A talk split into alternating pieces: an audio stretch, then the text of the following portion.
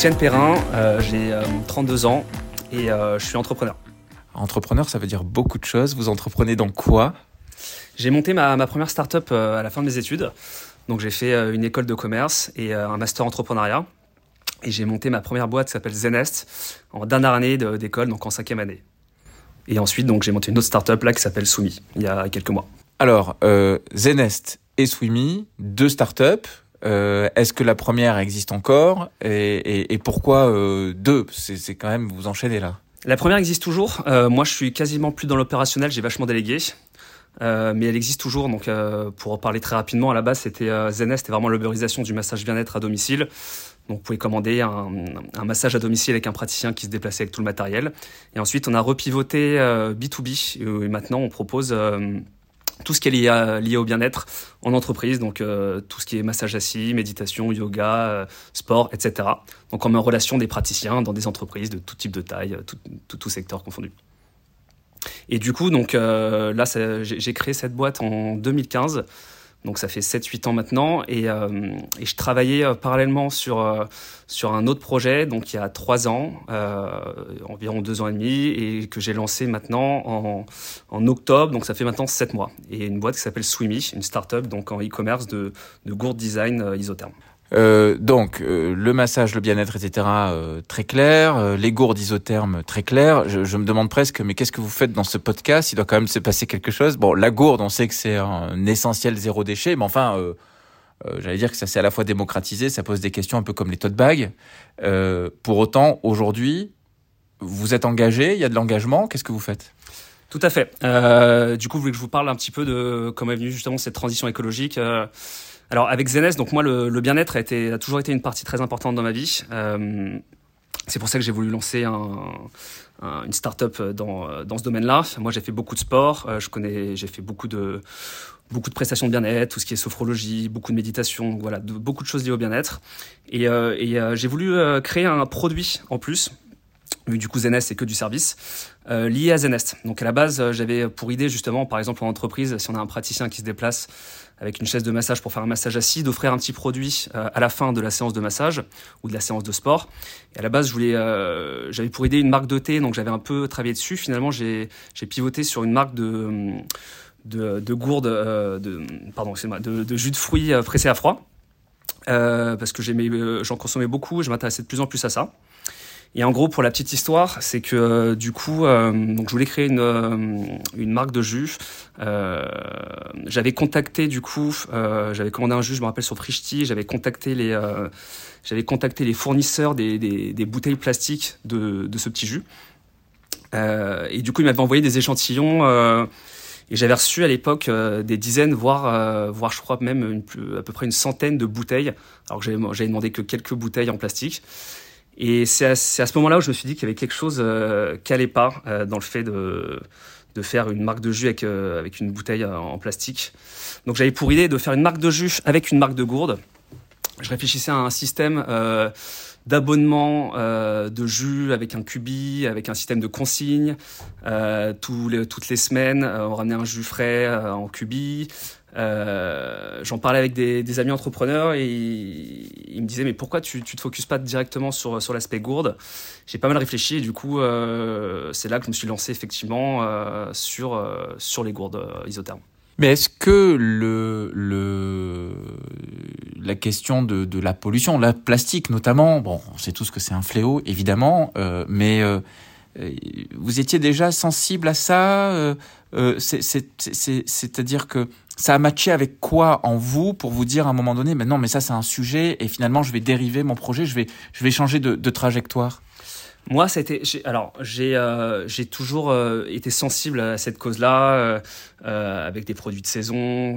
Tous les étés, j'allais j'allais à la campagne, souvent une maison de campagne du côté de ma mère.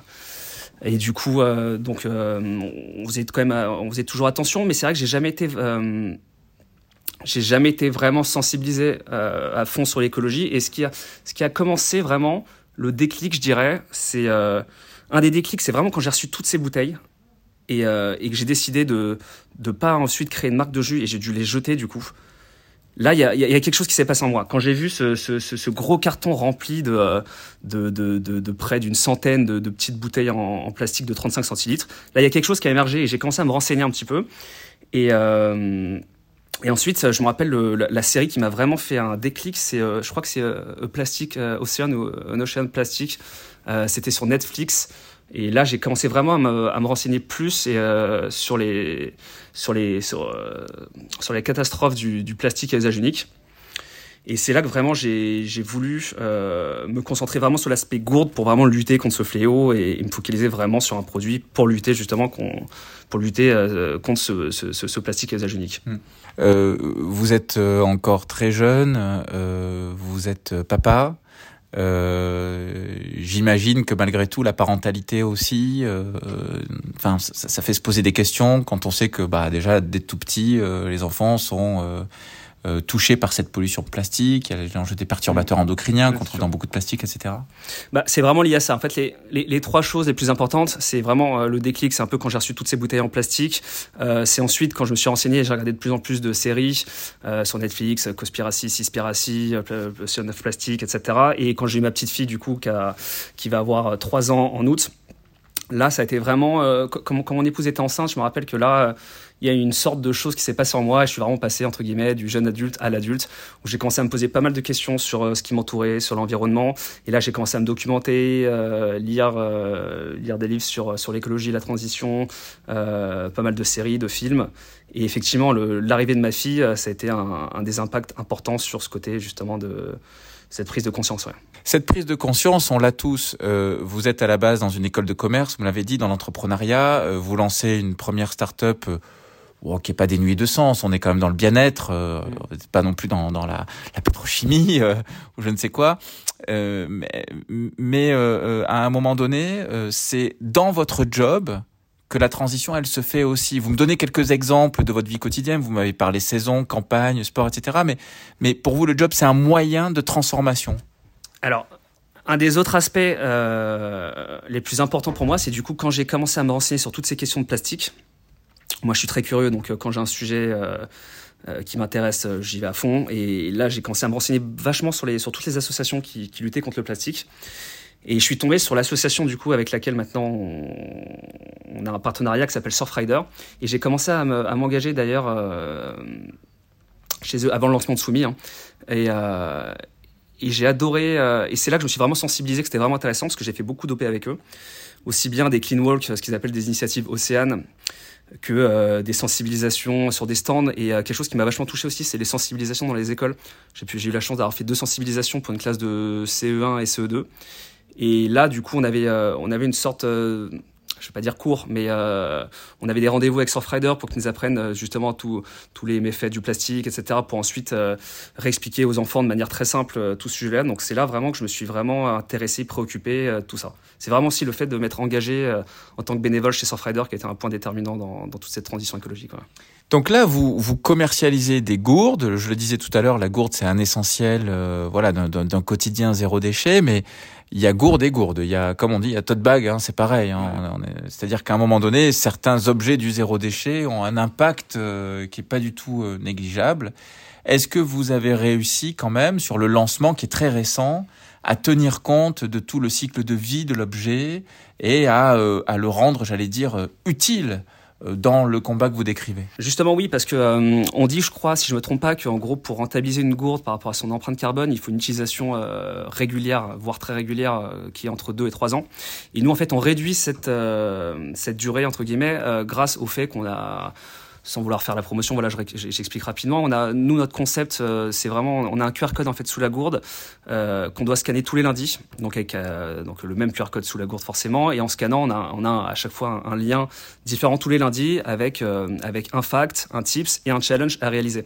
Et en fait, le but, nous, c'est de démocratiser, un peu de gamifier justement toutes ces toutes, donc tout, toutes ces actions écologiques. Mm-hmm de manière ludique, ce qui permet euh, de réduire sa, consommation, son empreinte carbone euh, plus rapidement, plus facilement, euh, en donnant des tips, des facts et des challenges à réaliser toutes les semaines.